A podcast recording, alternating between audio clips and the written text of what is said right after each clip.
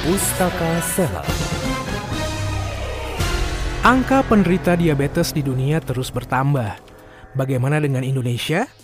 Pada tahun 2015, Organisasi Kesehatan Dunia WHO memberikan peringkat keempat setelah India, China, dan Amerika Serikat.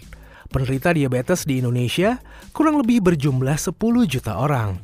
Angka ini pun akan terus bertambah, bahkan pada tahun 2030, angkanya diperkirakan mencapai 21 juta orang lebih. Selain faktor keturunan, Kurangnya kesadaran akan pentingnya pola hidup sehat menjadi penyebab utama meningkatnya penderita diabetes mellitus atau DM di Indonesia. Baru saja Anda simak Pustaka Sehat. Acara ini dipersembahkan oleh Bio Moringa, membantu memelihara kesehatan